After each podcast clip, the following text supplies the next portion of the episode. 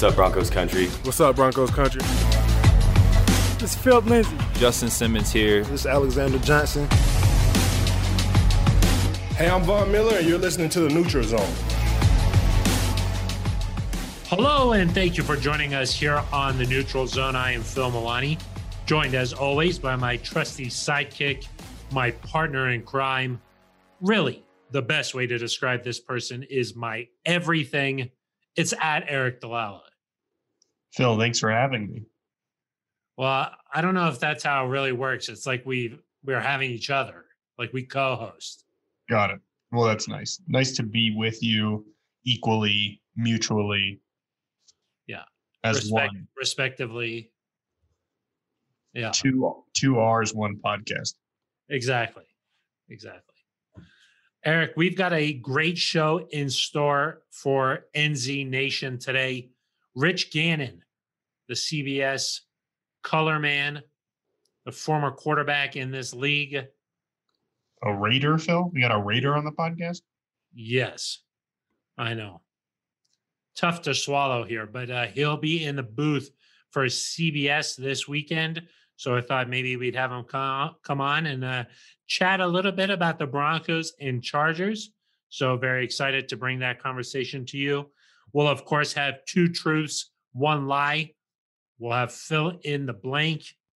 And uh, we'll also uh, spend some time talking about Melvin Gordon facing his former team. It's the first time that we've talked, heard from Melvin Gordon since he was arrested a couple of weeks ago uh, with a DUI.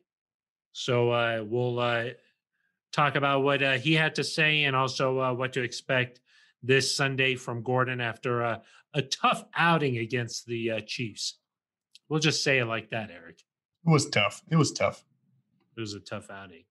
And then uh, before we get into all of that, though, we of course want to talk about the Broncos Q, RQ, Drew Lock, and uh, this head-to-head matchup between him and Justin Herbert is going to be uh, something interesting to uh, watch this Sunday. So uh, we'll dive into that a little bit. Of course, if uh, you want to be a part of the show, you can uh, leave a voicemail at 707 neutral. We'll play a voice your voicemail right here on the show. Love having fans engage with this show. Erica, they can also leave a an email too, right? Yeah, you can definitely leave an email, as people tend to say about No. those things. I am a robot. You must leave email. Exactly. Neutralzoneshow at gmail.com. Get them in. The podcast supervisor, send them over. The We'll super what? Supervisor. Got it. Got it. We'll be good to go. Yeah, we can read your email that you left right here on the show. You can also get in touch with us on Twitter at Aric DiLalla with an A, at Phil Milani with a PH. Some odd spellings there, but uh, we go with the flow around here, Aric. That's true. We just we uh, take things as they come. Well, let's flow right into uh, the quarterback matchup this Sunday, Aric. Drew Lock versus Justin Herbert, two young quarterbacks on the rise in this league.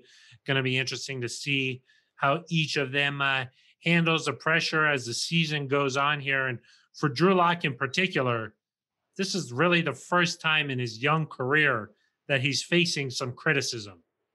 Yeah, Phil. I mean, do you want to start with the matchup between the two guys, or you want to you want to focus on Drew first? Do you think? Let's focus two, on Drew. Let's focus on Drew and then get into the elements. matchup. There's two elements to this, but yes, I mean, Drew played his worst game as a professional. I think you could say on uh, Sunday against the Chiefs, and he's he's what Phil? He's eight games into his professional career, and, and I do think we've kind of reached a point where Drew's going to have to prove himself over the following ten games of this season to show that he can be the the future quarterback of this team. And that doesn't mean that there's going to be a definitive answer one way or another. You know, we might get to the end of the year and say, well, there was a there was some good, there was some bad.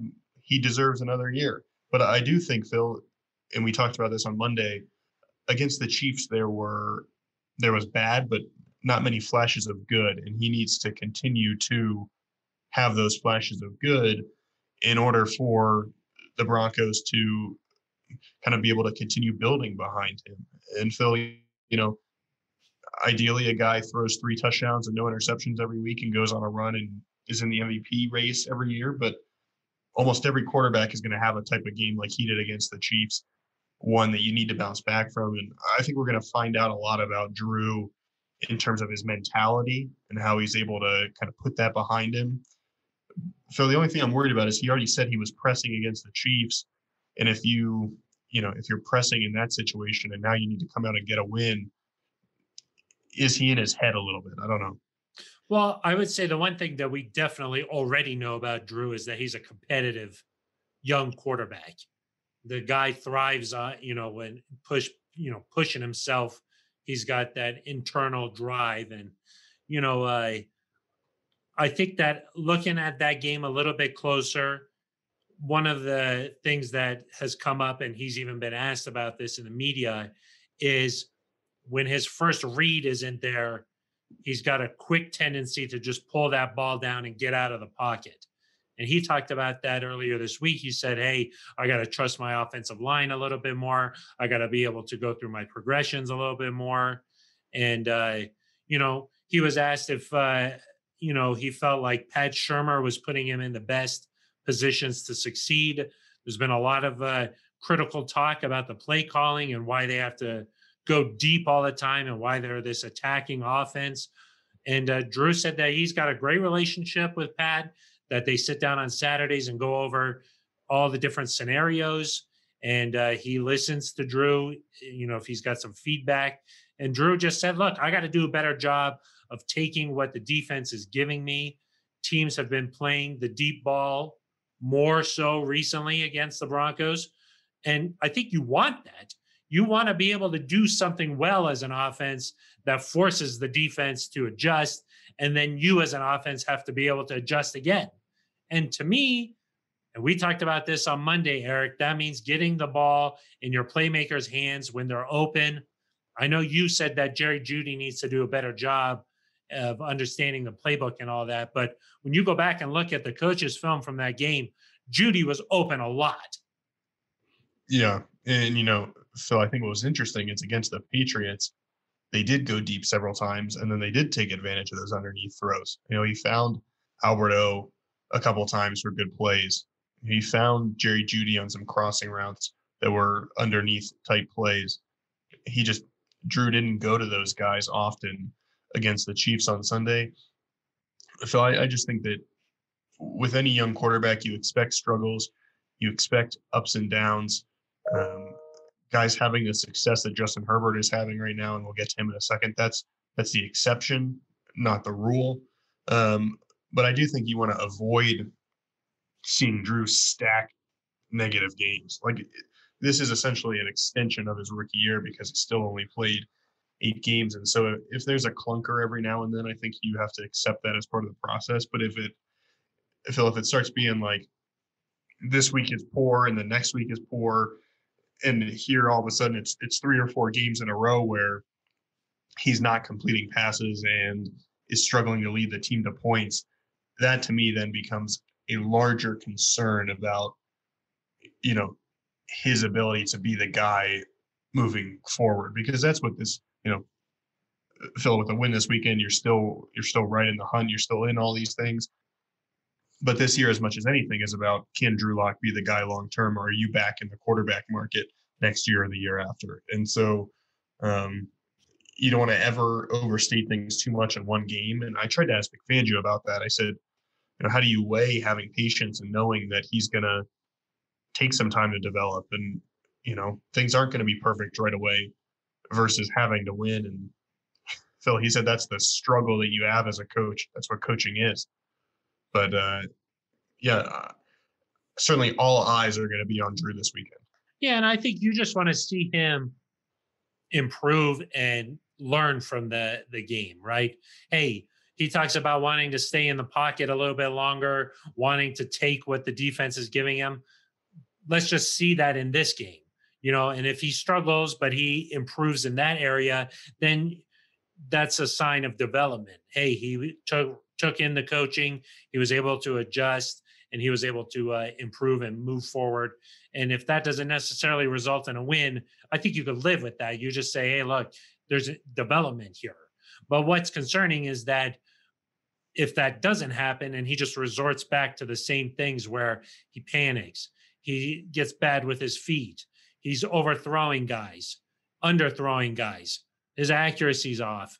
Those are things then you start to wonder, okay, what's the what's the future here? And Aric, I, I guess I'm just sort of surprised to hear that from you because you've been the the biggest defender of let's not overreact, let's just stick with the course, and this is just part of the process.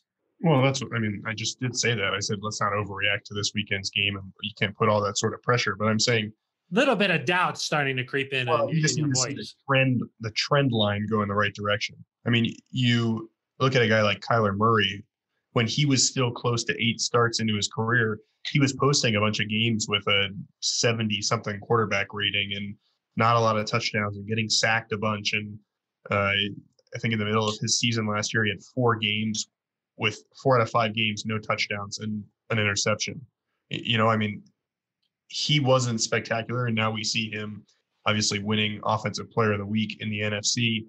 He's had a little more time, but Phil, I, I do think in addition to games like, um, you know, avoiding games like the Chiefs, we need to see every so often now Drew start to show what he showed against the Texans, for example, you know, or what he did against New England, but complete those passes because they're it can't just be you, you can't build your future around a guy that's just going to flash on a few plays. It has to be more like here's a here's a game at a time where he's really impressive. And Phil, look, the Broncos' schedule to this point has been against teams the the teams they've lost to, Phil, have been really good. You know, you could argue that the Chiefs, Titans, Steelers, and uh, Buccaneers are all. I mean, certainly outside the Titans, those are all top five teams in the league. I would say the Titans are somewhere between that six to ten range. Personally, that's that's how I view it. The and Aric DiLalla power rankings. Exactly. Love it. Um, you know, he now is going to get a chance to play some of the, you know, Chargers, Falcons, Dolphins. I mean, these are teams that are closer probably to the Broncos in general. So let's see how he does against some of these teams that are more, you know, instead of fighting up a weight class, kind of closer to what the Broncos are at this point. Well, and then you know even the Chargers have a really good defense. So, uh, but I agree with you, Aric. You got to see the guy that you eventually want him to become. He's got to show flashes of that over the course of a game, not just a play here or there, but like you said, like a breakout game, a game where it's like a sort of a screw you kind of game where you know, he's been facing all this criticism and he just goes out there and balls out.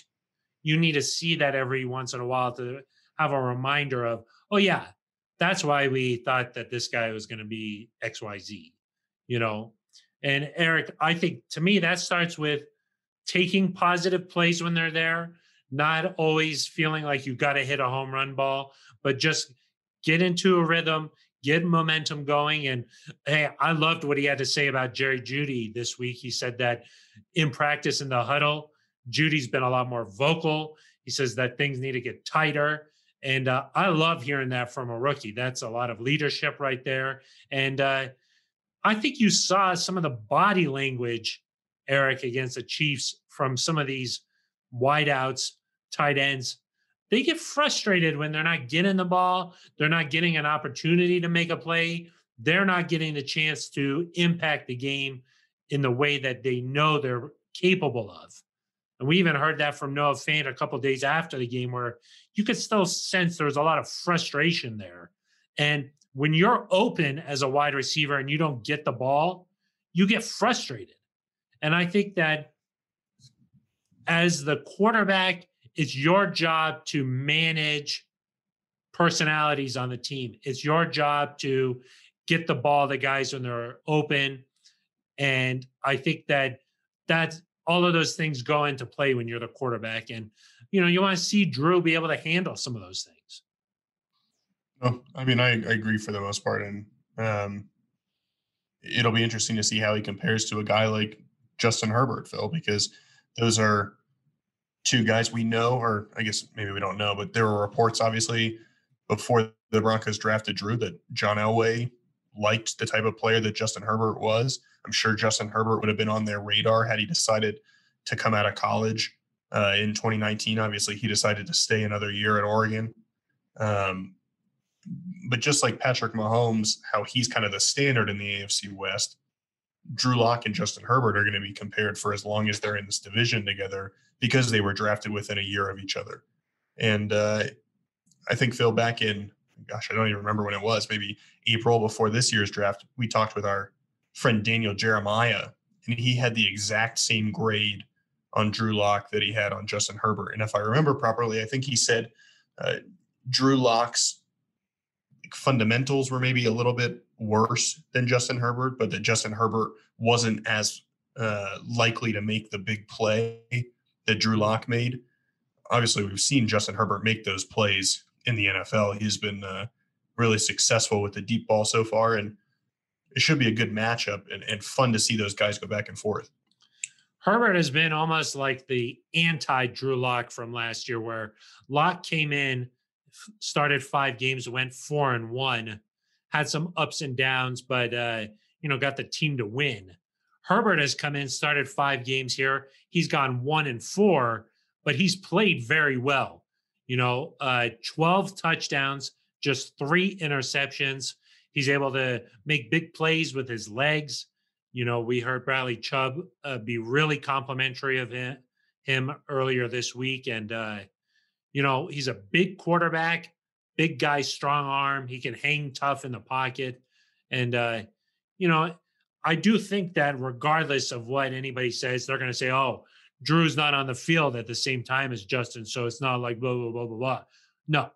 When you've got a guy who's a young quarterback and up and coming, and you're a young guy quarterback up and coming, you want to be the better quarterback in the game.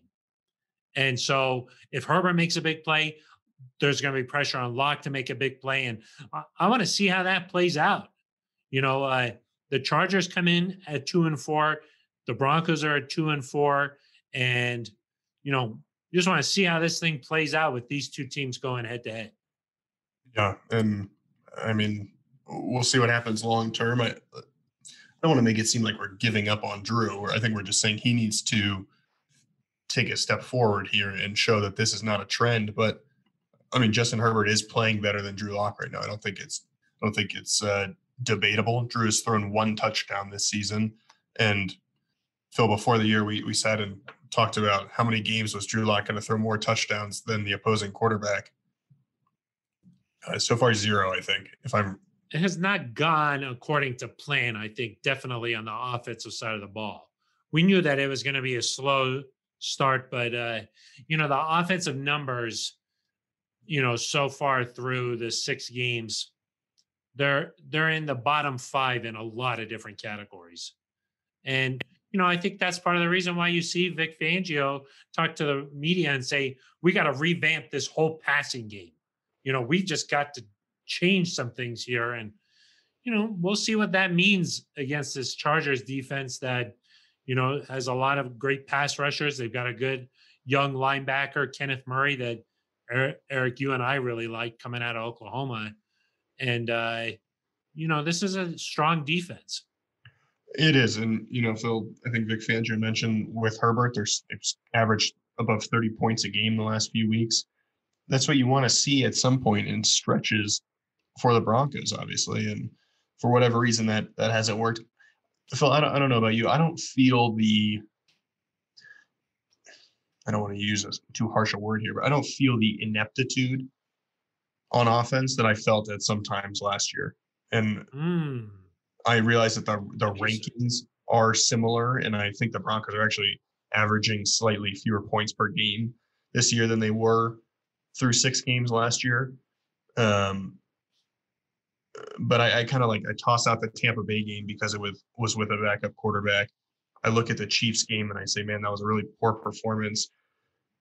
But you look at a game like the Patriots, for example, and to me, I think last year would that team have put together six scoring drives?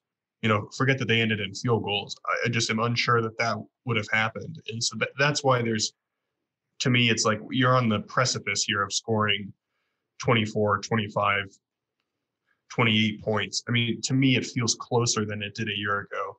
Um, I think Aric, one of the things is that you see it when it's working look good. yes.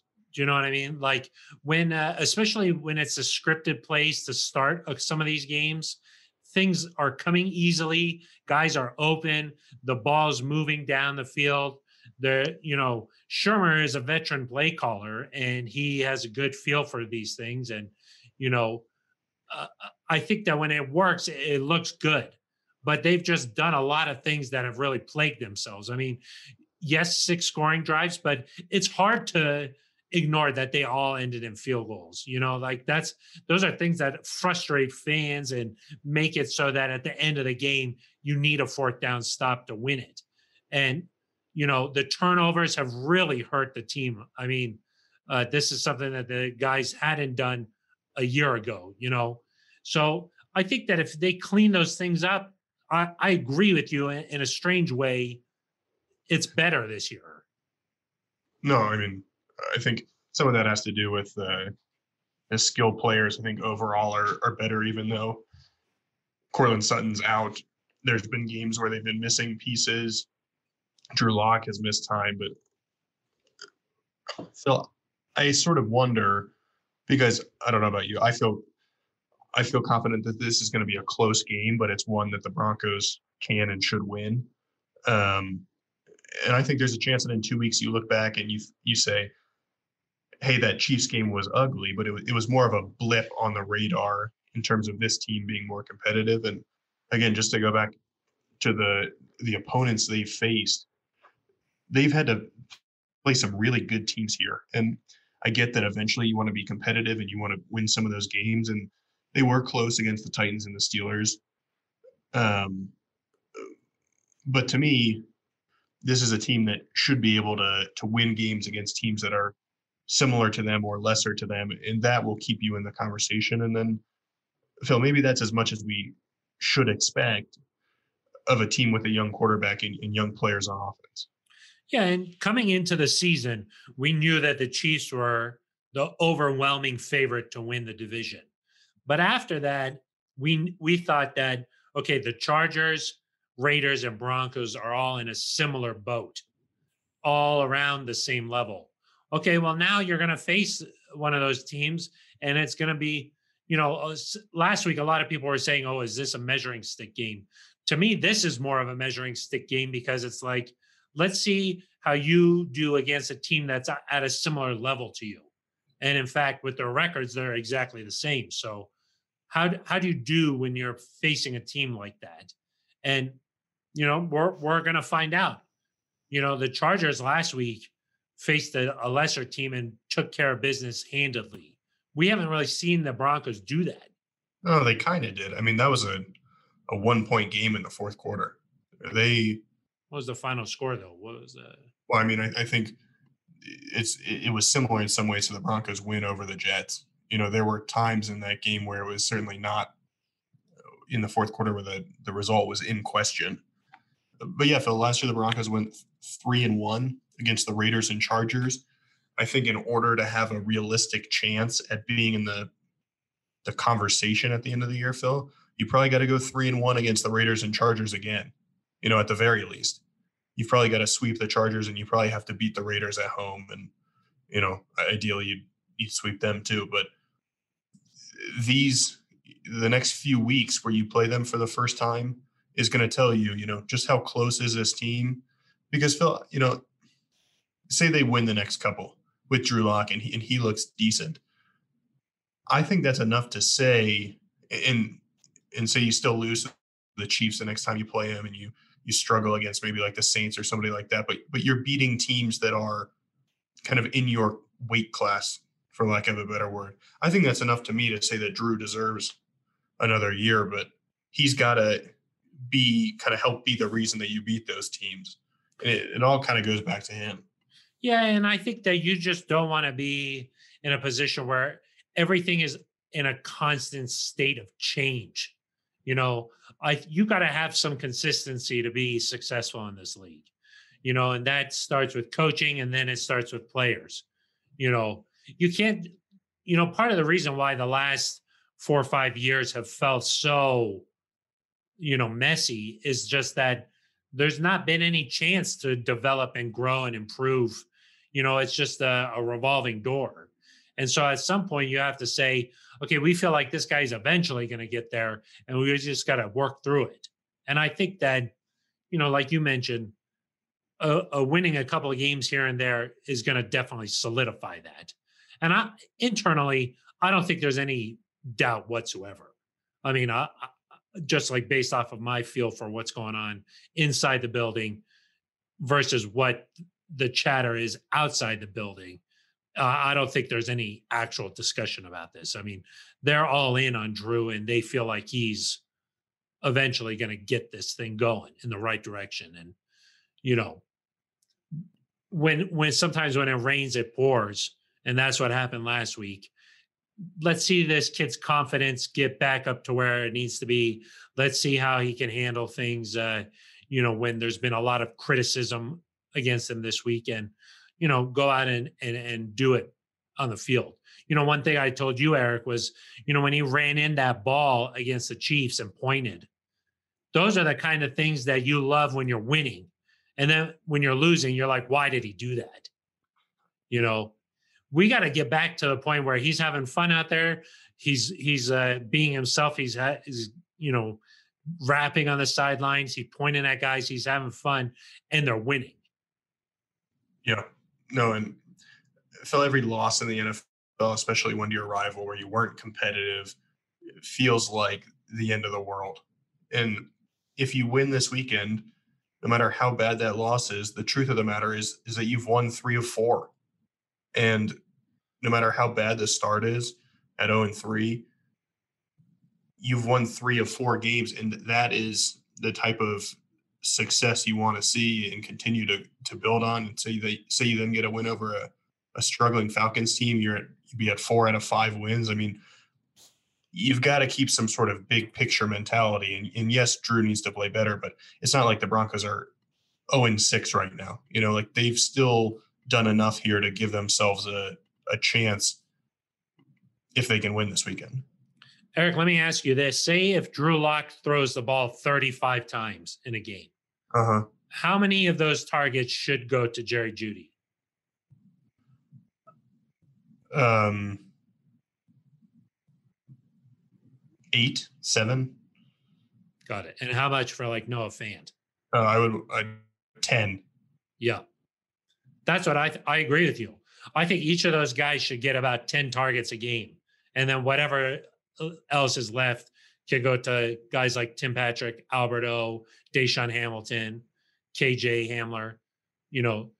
But those two guys in particular, Noah Fant and Jerry Jeudy, need to be getting the bulk of the targets, and they need to be a much bigger part of the offense because they're the playmakers, they're the stars, and they need to have the opportunity to become to have a to, to have a factor in the game in the outcome of the game. You know, those guys need the opportunities. And I, I think if you give them the opportunities, you'll see what happens. Well, I mean, in week one, Drew threw the ball 33 times, so close to what you're saying. And Fant had six targets and Jeudy had eight targets. So not not far off. Went much better. well, I mean, they scored 14 points, so it didn't go that much better. And then if Jeudy had those drops in that game. It would have been much different if he had. It just depends on what the the Broncos like against the Patriots. Drew threw the ball just 24 times, and so of course you're not going to get the volume of targets that you want in that. And for whatever reason, again, I don't know if it's his, if it's their chemistry between Drew and Jerry Jeudy, but yeah, he he has not gone to him as often as maybe you would have expected, especially based on training camp, Phil, because in training camp, you throw him the ball all the time. Yeah. And I think some guys you're just more comfortable with. And as a fan, like as just somebody who watch who's watching the games, you say, gosh, he doesn't really throw it to Noah Fant all that much. But you know, when Albert O comes in, he's throwing him the ball all the time. You know, it just feels that way. It feels like he's more comfortable throwing the ball to Albert O. And then, you know, you just can't help but wonder, like, hey, why isn't why aren't these guys getting the ball? Yeah. Well, with and again with Tim Patrick and Jerry Jeudy, it's a lot of these Tim Patrick catches have been on deep throws. And when he throws it up there, Tim goes and gets it. And I think that there have been, you know, I think of a a couple of deep passes where Jerry either did not make an attempt to, to catch the ball. I think it was in Pittsburgh when uh, Jeff Driskel threw him a deep pass, and I don't know if mm. the sun was in his eyes or something. Yeah, seemed uncatchable, but maybe it was closer than you thought. Um, you know, if you're if you're a quarterback and you say, "Hey, we've got a hit here. We need a big play, or, or there has to be a completion here." Maybe Tim Patrick's just earned more of his trust so far, and I would I wouldn't imagine that's a long term issue. But I think that um, and maybe that changes with like with what you said of Jeudy stepping up and um, yeah. If I if I were to just guess, those guys are going to get a lot of targets this week. I just I if I were to just guess, I bet you each of those guys get around ten targets. We'll check the tape afterward. Afterward, but Erica, a, a guy who knows a lot about quarterback play, Rich Gannon. He's going to be in the booth for CBS on Sunday. I had a chance to uh, catch up with him a little bit and asked him about uh, what he thinks of Drew Lock's start to his sophomore season. Rich, uh, thanks for taking some time to chat with us here. I wanted to start out by saying when you're getting ready for this game, what have you seen from Drew Lock on tape this season? Well, you know, I think when you evaluate the quarterback, Phil, uh, you have to look at the whole picture. And I think if you just focus on the last couple weeks, uh, I think you do yourself an injustice. I, I, think, you know, when you look at last year, he had the injury, he missed a lot of practice time. Uh, you look at the offseason, there was virtually no offseason program to speak of. Uh, he had a new coordinator, didn't have the benefit of preseason games. We were there with you guys in Pittsburgh week two when he got hurt and then he's on the shelf for a couple weeks and then you know you throw him back out there. And so that to me is hard to really say who he is just yet. You know i mean? We haven't seen a full season of his work. Uh, i think there's a lot of qualities and, and characteristics uh, that you like when you study him but there are some things he needs to get cleaned up. I think if you go back and really look at him at missouri he was in the gun a lot. They never called plays in the huddle. He had a very uh, let's be kind and say average offensive line in front of him and so he was constantly getting pushed up inside in his face, and he was constantly running around and making plays.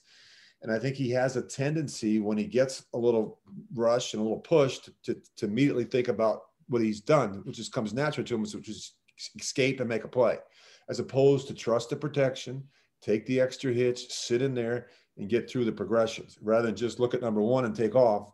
I think that's an area where, as you talk with him, you talk with some of the coaches, it's an area where he has to continue to improve. I think we have a, a, saying it's complete or incomplete based on your feet. Mm. And I think when his feet are good and he's got a good base and he's in rhythm, he's very accurate. When he's not and he's drifting and he feels the rush, that's where he can miss some throws. You look at the interception last week from Sorensen, that the pick six, you bring a blitz, he's it's unblocked, he's not able to set his feet, he throws kind of fading away, doesn't use the boundary enough, he gets picked, and, and that's what happens. So um, I, I think right now he's probably feeling some pressure. He's thrown four interceptions and no touchdowns in the last two games. Uh, obviously, you guys have played some really good competition. I think this is a week that um, uh, will be uh, significant for him and for the football team in hopes that they can get things turned around. As a young quarterback, how do you learn to get comfortable in the pocket? It's a great question. You know, it's so easy to say, um, I'm going to sit in there. I'm going to trust the protection. I'm going to sit in with a tough jaw. And all of a sudden, you keep getting hit in the face. It's easy for me to sit there. I trust the protection. Trust the protection. So, but I think a lot of it has to do with understanding the protection, where you're vulnerable, what the issues are, who's who's blocked, who's who's unaccounted for, where my quick answer throws are. Um, I think a lot of that just comes with maturation, comes with experience. Uh, and I think that's a work in progress. The, the challenge that he had, and this is never a good thing, is when you go from learning a system, learning all the terminology in year one, And then in year two, we take we take the playbook and we take all the terminology and verbiage and we just toss it right out the window, and we hand you something different. Mm-hmm. And that's a challenge, you know, for a young quarterback. And I think you're seeing some of that, plus the time that he's missed, the practice time that he's missed, dealing with the rotator cuff injury. So I think the important thing for this weekend, for me anyway, if I was coach, I want to get him off to a good start. I want to get him some confidence. I want to throw. I want to get some high completion percentage throws. I want him to feel good under center. I want to, you know, I want the ball to be come out quick. I want to make sure that Ingram and Bosa are not a factor early. Let's make sure we address those guys. Let's make sure we we handle them with the protection. Let's make sure the backs chip. Let's make sure that we start this game the right way with our young quarterback. What do you think about uh, these young quarterbacks in the league nowadays. It it always seems like there's so much pressure to win right away. Whereas, you know, for a quarterback like yourself, it took a few years to, you know, learn about being in the league. You know, does it seem like to you that teams don't give their quarterbacks a chance to develop like that? I think you're right, Phil. I, I think there's, I think we lack patience when it comes to that position. We draft them uh, a lot of times before they're ready. We we put them into a situation that it's not just whether the quarterback, the young quarterback's ready, is the team ready for a young quarterback? You know, and and that's part of the issue too. You know, if we don't have it, we have a Broncos are probably the youngest offense in football. You know, so young at, at quarterback and at running back and a tight end and a wide receiver. And so it's not just the quarterback that's making the mistakes, it's the guys around him. And and and you know, it takes all 11 to make it work. So but yeah, I think we have a tendency to give up on people way too way too soon. Um, we're we're about uh, what have you done for me lately type of thing. I mean, the guy that's coming in, Justin Herbert, uh, he's the AFC Rookie of the Month, and he's played really well, and yet he's won one game. So I mean, we can we can say he throws for 300 yards every week, but he's only won once, you know, and I think five tries. So, um, you know, it's a process, and I think we you got to be patient. I think Drew Lock has a chance to be a pretty solid player in this league but he's got to continue to trend in the right direction and he's got to start taking better care of the football. Uh, you mentioned Herbert there. What have you seen from that young quarterback? It seems like he's lighting the league on fire so far. I think what really jumps out to you right away is the arm talent. I mean, this guy's got a very strong arm. You'll see play action on first and 10. Uh, he can throw the ball 75 yards, make it look easy. There's not a there's not an area of the field that's a weakness for him when it, when it comes to throwing the football. Uh, he's got pretty good touch on the ball. At times, he can overthrow it, and some of the crossing routes to the backs and receivers. Um, he's got very good mobility for a quarterback that's six foot six, 237 pounds. I mean, the guy can run. And when he runs, he's not looking to slide or get out of bounds. I can promise you that. So he's got some real toughness to him. He's got great poise and composure. Uh, you can tell the situation is not too big for him. He was a three-time academic All-American uh, at Oregon. He's a smart guy. His brother is a first-year medical student at the University of Columbia or Columbia University Medical School. So he, he's a bright guy. He's a biology major. You can tell that uh, very cerebral. Uh, can pick things up quickly. Uh, doesn't repeat mistakes. I think he's got a really bright future. Uh, last one for you, Rich. Here, you know, just what do you think about this matchup heading in? Uh, both teams sitting at two and four right now. Yeah, I think getting off to a good start is going to be really important for whichever team. Uh, I think both teams need to have some success early, especially the Broncos. I, I, think the the Chargers come in with a little bit more momentum right now, coming off of the win last week, uh, coming off of the fact that the quarterback has been a big story, has been a big bright spot for them. Uh, they get Melvin Ingram back last week. Uh, he was a factor in that game, uh, and so I think the Broncos have to be able to run the football to have some balance uh, the quarterback needs to get off to a good start, and the protection. If they if you don't hand, handle 54 and 97, it's going to be a long day uh, in for the Broncos. You, that's the key. I mean, they've got two two edge rushers that can be very disruptive. Uh, and the other thing is, is you can't let the quarterback out of the pocket. This kid is very dangerous, uh, Herbert, when he gets outside the pocket. Th- th- those to me, if you're just looking for the keys, you better block. You better block the edge versus Chargers, and you better keep the quarterback in the pocket where he belongs. All right. Well, we're looking forward to it on Sunday. Rich, thanks uh, for spending some time with us. Phil, it's always a pleasure to be with you, brother. Thanks. My thanks to uh, Rich Gannon for spending some time chatting with us. Uh, you can see the video version of that a little bit later up on the Broncos YouTube page. Uh, a lot of uh, good talk there about what to expect from this quarterback matchup on Sunday. Uh, Aric, I don't know about you, but how do you feel about playing uh, two truths and one lie? It could be nice. It seems like the, the time's right for that. I think so. It just feels like maybe this is the the part of the show where we could use some of that. Okay, Aric. Number one, Bradley Chubb uh, has had a sack in three consecutive games. He has four and a half on the season. That's good for the second longest streak of his career. Okay. What do you think about that? Hmm? Aric, there's a lot of overlap with the Broncos and Chargers. A lot. There's, you know, Chris Harris Jr. obviously plays for the Chargers, you know, Melvin Gordon in Denver now. But did you know that Chargers head coach Anthony Lynn played for the Broncos for eight seasons starting in 1993? Eight seasons for Anthony Lynn as a player in Denver. And finally, Aric, the Broncos swept the Chargers last season. They won both matchups to represent the 59th time in Broncos history that they've swept a division foe. 59 times they've swept a division foe. Wow. That last one's a little too specific to not be true. And I would think during the Peyton Manning era, they probably swept everybody several years. Probably he probably got 12 sweeps out of uh, the four years he was here in Denver. I'll the say that brooms are out. The brooms are out. I'll say that one was true. Uh, I'm going to guess that three games in a row with a sack is probably tied for the longest streak of Bradley Chubb's career. No, that was uh Oh, that, that is the second uh, second longest streak of his career.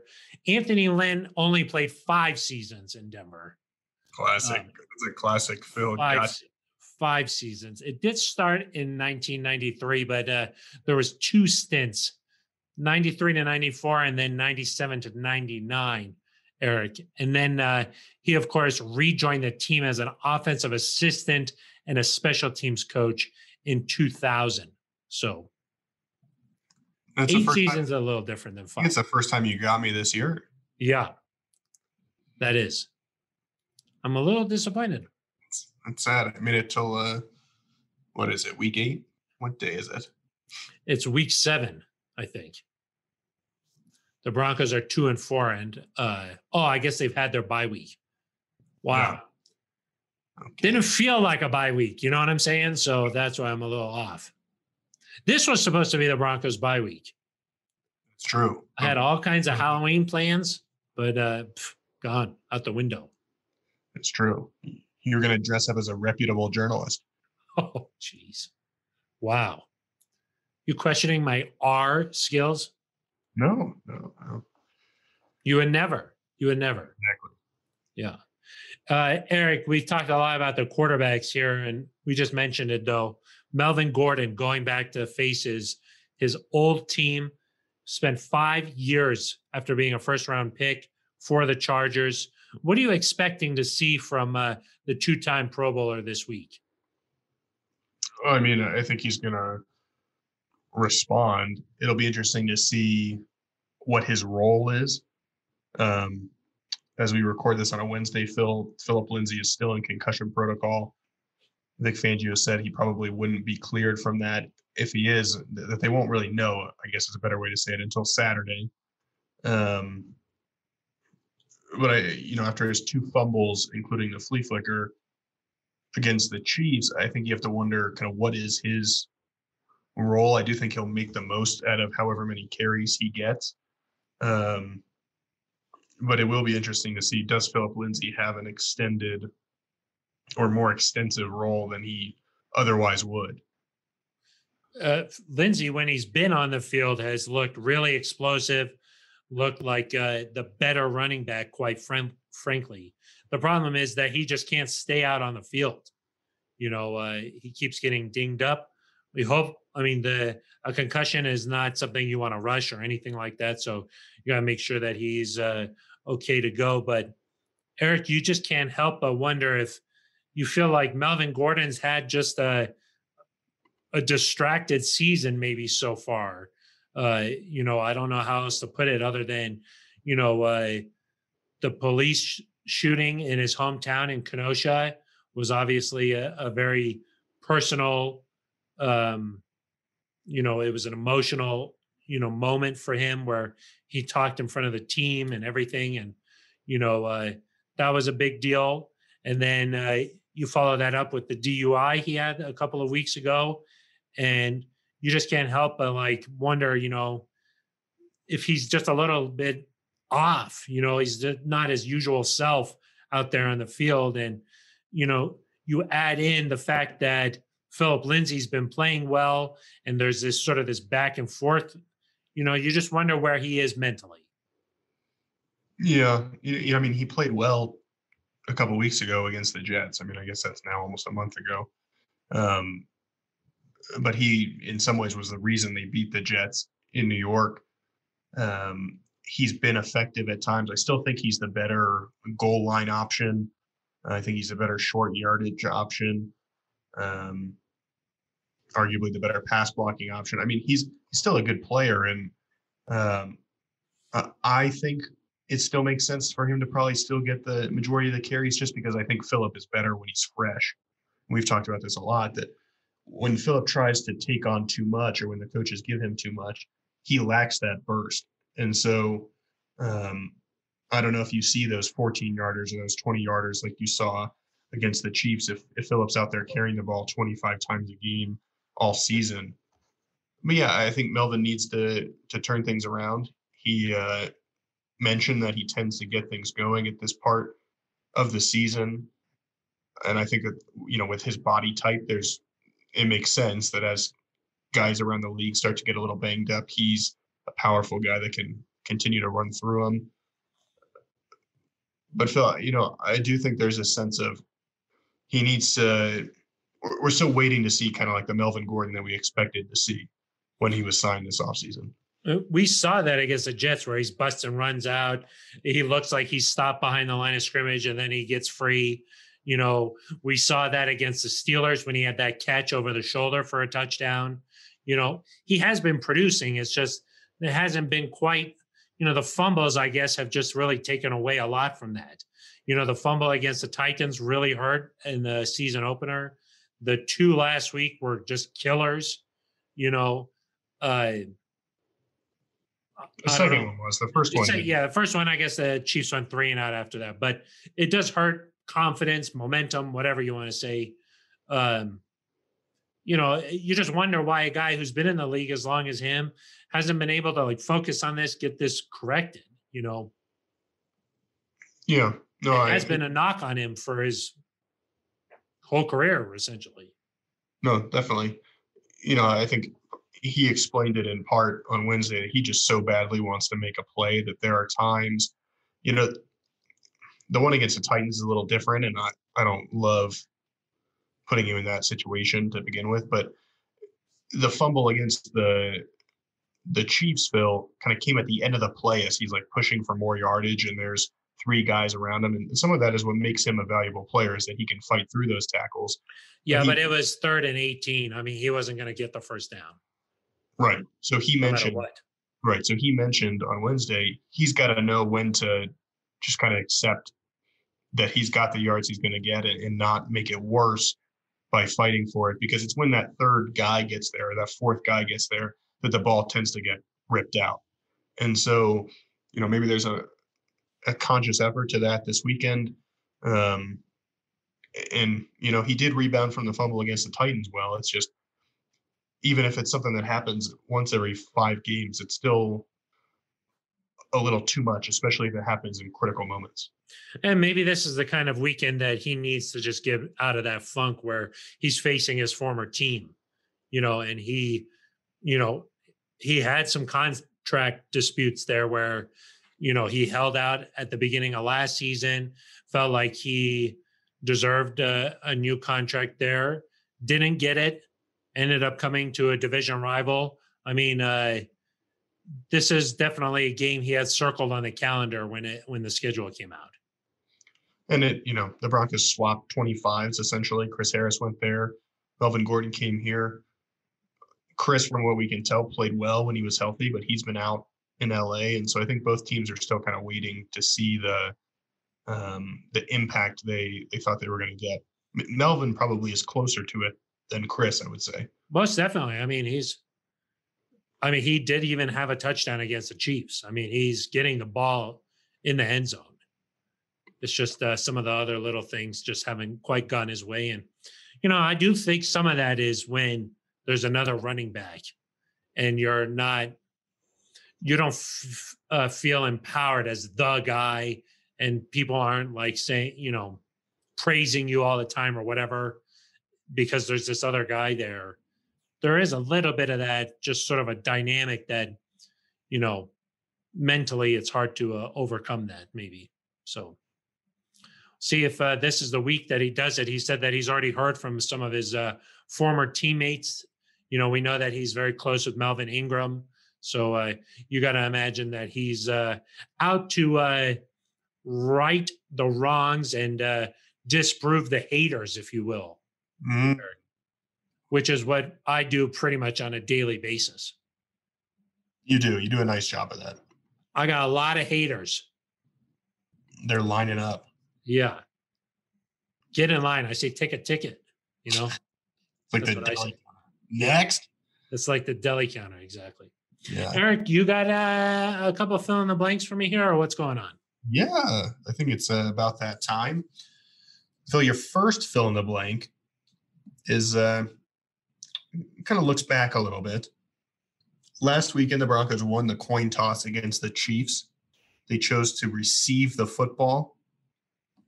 Didn't go great. They went three and out, and then the Chiefs scored a touchdown.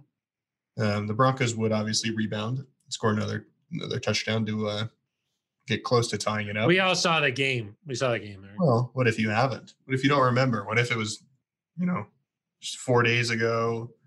I choose personally not to remember. Yeah. what Well, so I guess my fill in the blank is the Broncos win the toss this weekend. Your decision is to blank. Mm. See, I I would say almost every scenario you would say I want the ball in the second half. Mhm. Because I think that really good teams in the NFL, they make you pay in those final 2 minutes of the first half and then when you get the ball back to start the second half, you could really swing a game like that. So I think the good teams in the NFL make you pay in those situations. And so I would say almost always you want the ball in the second half. Even if you're down, you want that ball in the second half, chance to get back into it. But I did understand Vic Fangio's thinking, you know, you're facing the Chiefs.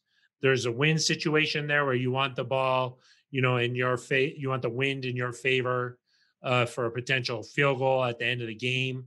But in general, I I am fine with saying, give us the ball. We want to go out and score and set a tone here to start the game.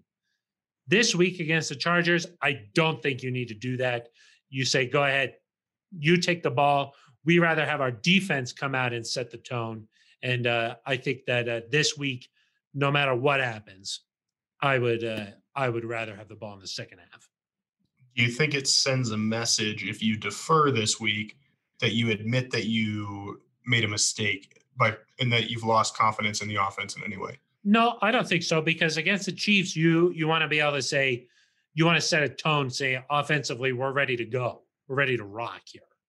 But I think I, think if you receive this weekend, and I agree in principle on the deferring, but, but I think if you were to say we're receiving this weekend, you kind of make the statement that hey, we've still got faith in this offense and that things are going to be different this week, and like forget everything that happened. We're going to go start this game with a score.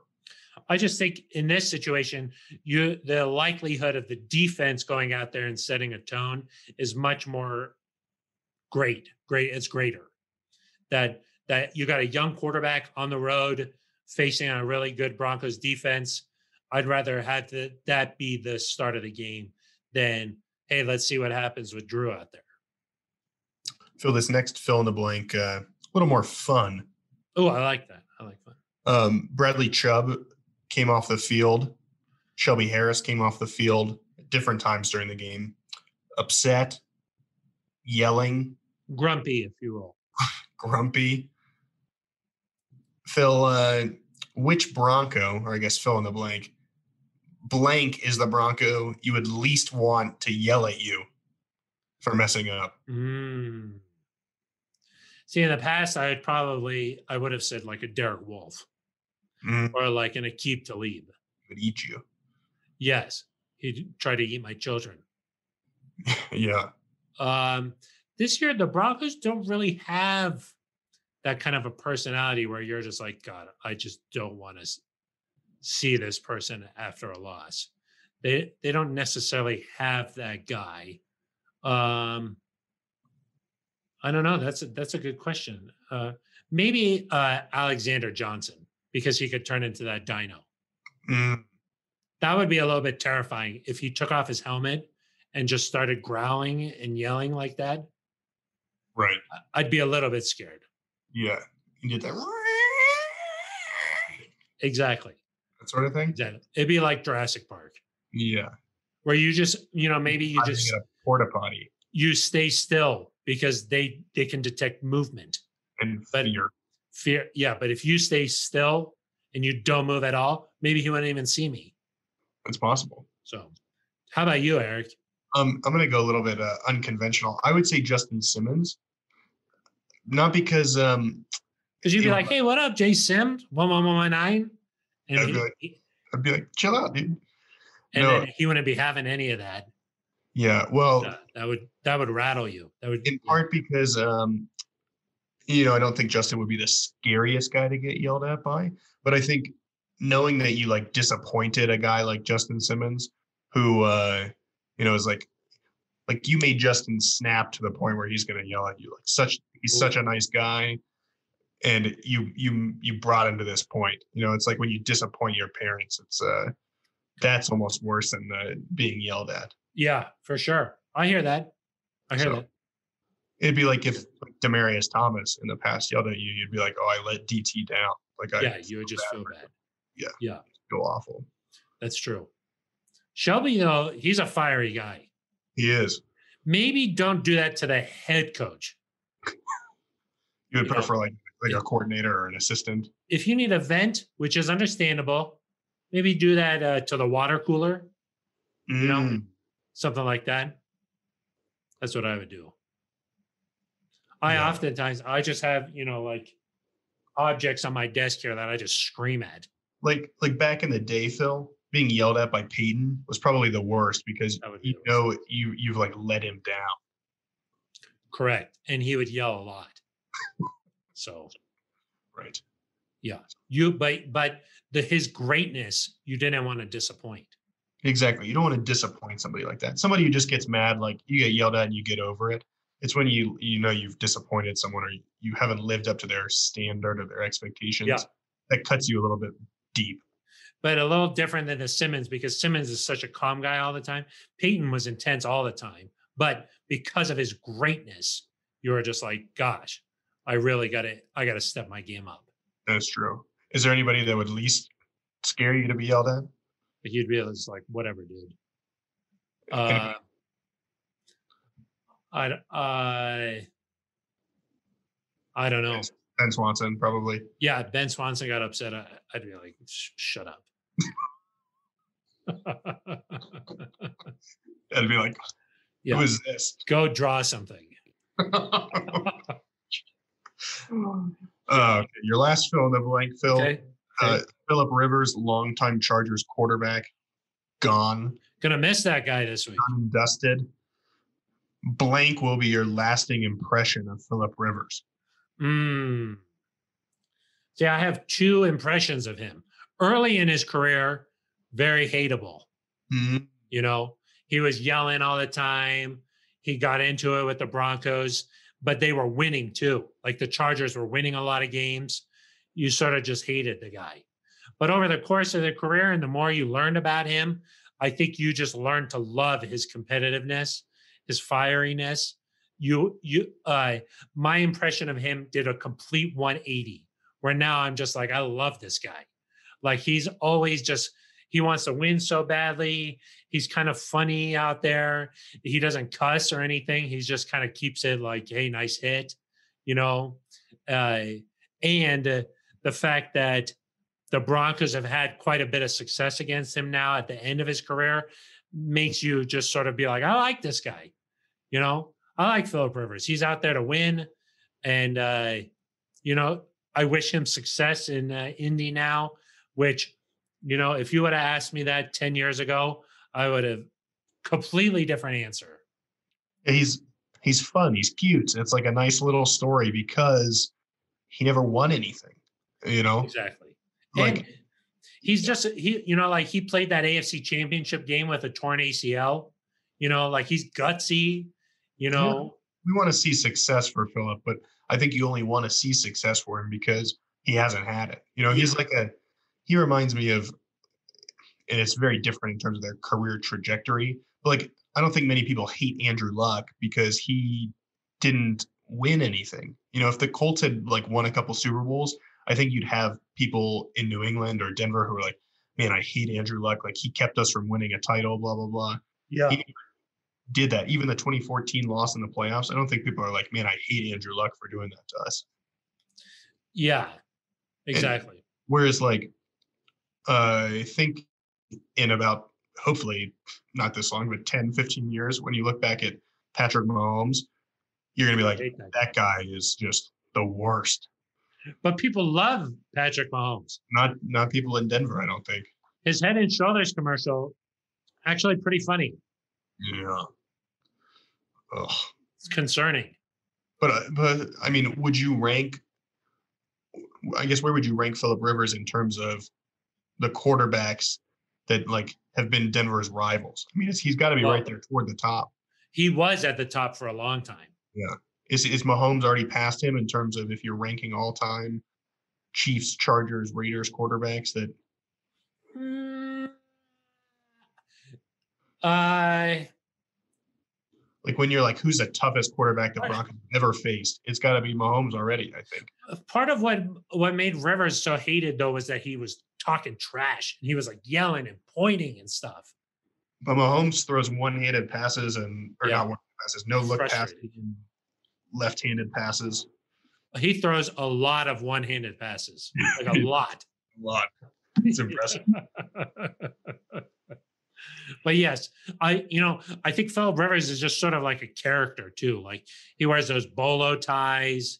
He's got you know, I don't even know how many kids he has now. You know, and you talk about him being in that van. Remember when he was in that van and he was just driving back and forth? Yeah. Well, I wonder if too, like uh, the Broncos have had enough success against Rivers that you've seen him be frustrated. Yeah, We we really not seen Patrick Mahomes be frustrated, really against anybody because he's just won. So Yeah. things get closer and you like beat him. Like say the Broncos someday play the Chiefs in like a meaningful game or something odd like that, and they beat Mahomes. It'd be interesting to then see how he reacts. yeah. Because he cry to the ref? as a sports fan, you like to see a person who has a lot of talent go through some of the struggle and then eventually get over that hump and win.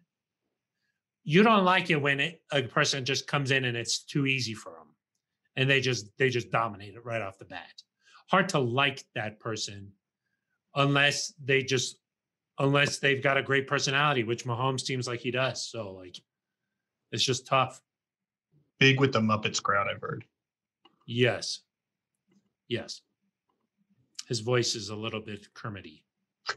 But his commercials, his commercials are great. I, I admit it. It's commercial I apparently. admit it.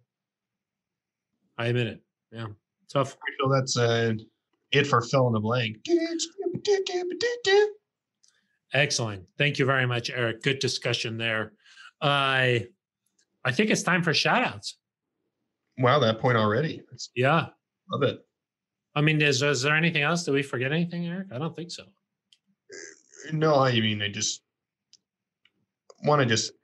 Sometimes I like to to speak wisdom into the world. Yeah. Get it off your chest. I would just, uh, you know, I would just say that people need to uh, take a deep breath. It was a bad game against the Chiefs. counts as one loss, no matter if you lose by 10, you lose by 40, you lose by one point. Tell me how to feel, Aric. yeah, as a voice of the city of Denver. No, only kidding. I'm not that guy. I'm not even earned that. We yeah, know, no, you haven't earned we all that. know that Yeah, yeah. someone You, don't- you don't even own a bar. exactly. yeah. In these in this economy, no way. No, but I just think uh, the Broncos have done some good things in recent weeks. There's still reason to be encouraged. So we've long explained to people that if you're expecting the Broncos to be a top three team in the NFL and win the Super Bowl this year, you're probably uh, going to set yourself up for disappointment. But this has been all offseason and I think continues to be a team that can, you know, they're going to lose some games to really good teams. They're going to be in a lot of other games, and there's no reason they can't be competitive down the stretch. But I mean, just they're not at the level of the Chiefs right now. And that's and okay. just it's a process. you got to avoid the disaster Yeah. that game was. Can't have that. You can lose, but you can't have the disaster. That's where I think people are get concerned and grumpy. You don't have to go home, Phil, but you cannot stay here. It's true. It's true. Parting shots. Maybe we got to come up with like a title for that. You know, something where you just sort of, uh, Like a Rick of the Week or something like that. yeah, we need something like that. Yeah. Is that considered like a mansplaining where you just tell someone how to feel and like explain, explain, you just tell me like what I should be thinking? I don't think since you are also a man that it counts. God. But what if you're just speaking to NZ Nation? You know, it's sort of Hmm. a mixed bag. I Play don't, with NZ Nation, as we know. I don't know. Um, yeah. I mean, what what's like an op-ed column? You know, Yeah, exactly. I don't know. maybe we call it like an op Eric. Op Eric. There you go. A Eric. We'll we'll workshop it. Yeah, yeah, yeah, yeah. If you got ideas, let us know. Yeah. And if you We'll want to just shut my mouth, you let us know. Aric, shout out. Shout out to uh, Liz Manis, Of course. Of course. Winston Winston, the dog that she adopted. Rescue, I think, slash adopted, same thing. Yeah. Yeah. In a Winston was in a dark place, and Liz, with the kindness in her heart, made sure to uh, to save him. Yeah. Yeah. But a a good uh, opportunity here as the temperature gets colder outside, Aric, to uh, all pet owners, make sure you bring your pets inside, you know, make sure that you uh, are taking care of. Uh, Your wife is animals. letting you sleep inside these days. Is that correct? I'm allowed to sleep inside. Yep. temperature dropping. That's nice. Uh, our dog, no problem with that. Uh, he's got like 20 beds and like uh, several blankets. So, It's nice, as he should. yeah. Yeah. Yes. So uh, maybe shout out to those people who have been manning or who will man next week the polling stations. Obviously, the Yes. Free votes. Um, we'll probably remind people again on Monday when this podcast comes out, but election day, uh, right around the corner, Phil. Obviously, in Colorado, we have a great, great system. And Very uh, easy to vote in Colorado. yes, But as we know, people all over the country and the world are listening to this. So, Right.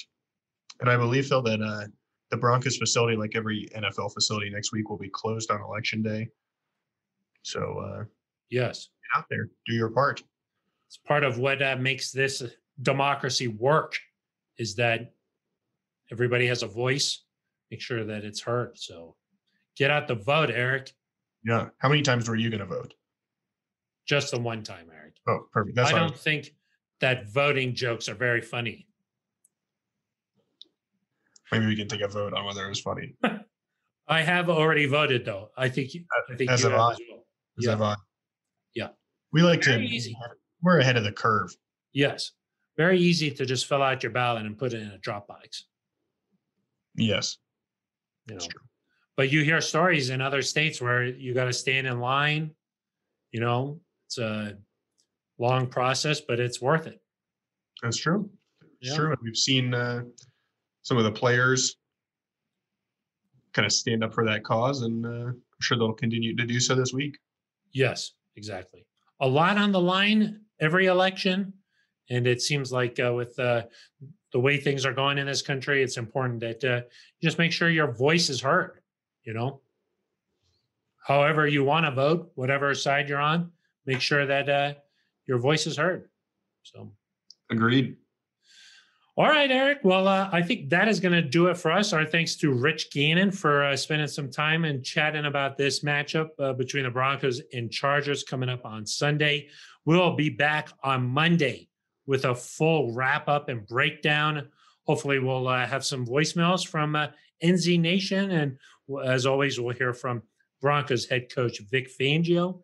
Until then, for Aric DiLalla, I am Phil Milani. You've been listening to The The neutral. Neutral Zone.